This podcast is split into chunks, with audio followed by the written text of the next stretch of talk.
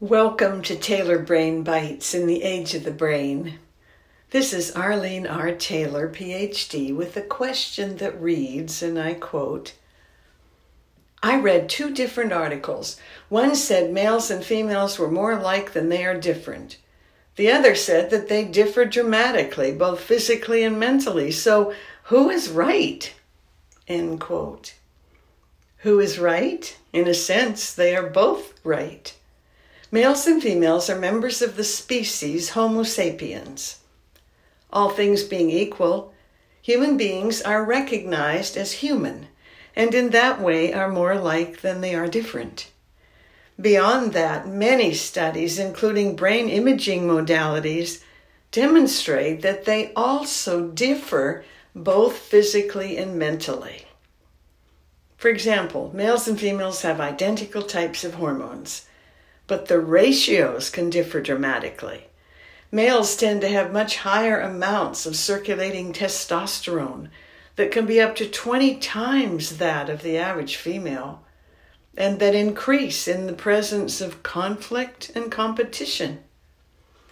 Males and females input, process, and express information in different ways as well. There are some stereotypes, of course, that result in phrases that are often derogatory. If that isn't just like a man, I don't know what is. Or, yep, just like a woman for you. Beyond that, every brain on the planet is unique and becomes even more so with age. No surprise. This can result in a misaligned interpretation of what is real, along with all manner of conflict and crime, most of it unnecessary. This is where knowledge can help. The more you are aware of the differences, the better opportunity you have to avoid conflict, overreacting, and taking things personally.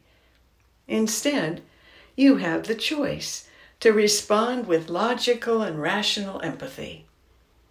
The more I learn, the more I enjoy the differences. I like the variety, even if I don't yet understand the basis for all variations. I am clear that if everyone were identical, it would ultimately be very boring. Thank you for joining me on Taylor Brain Bites. If you would like to ask a brain health question, email thebrain at arlenetaylor.org. Remember, use your brain by design to help you stay younger and healthier for longer.